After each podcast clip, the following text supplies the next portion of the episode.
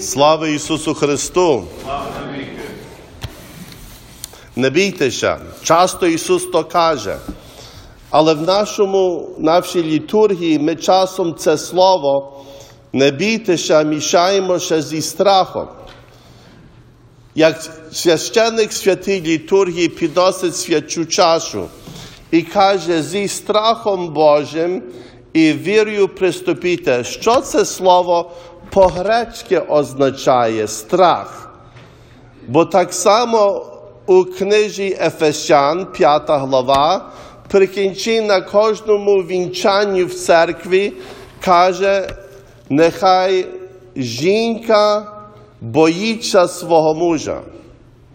І дуже часто, не знаючи грецької мови, ми думаємо, що цей страх означає боятися, як боятися ворога. Але дивлячись глибше до того слова, це означає повага. Повага, як дитина має до своєї матері, до тата, думаючи, що вони все можуть їй помагати.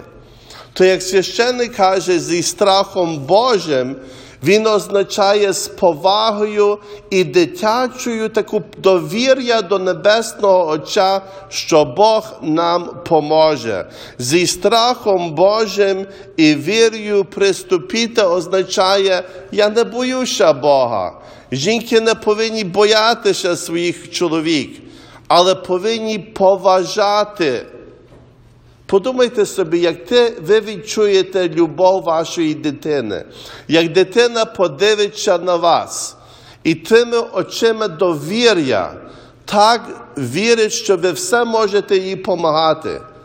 Хто би хотів, щоб дитина боялася і втікала від, від нього? Ніхто. Навпаки, ми заохочені ще більше помагати дитині і віддати все, що маємо, бо дитина має довір'я до нас.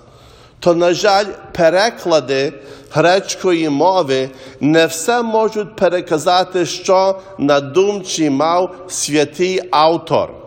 Але ви повинні думати, як я чую слово зі страхом Божим то я приступаю до святого причастя, як та дитина з довір'ям, що Бог мені поможе, бо я його дитина, а Бог напевно то відчуває і ще більше бажає мені помагати.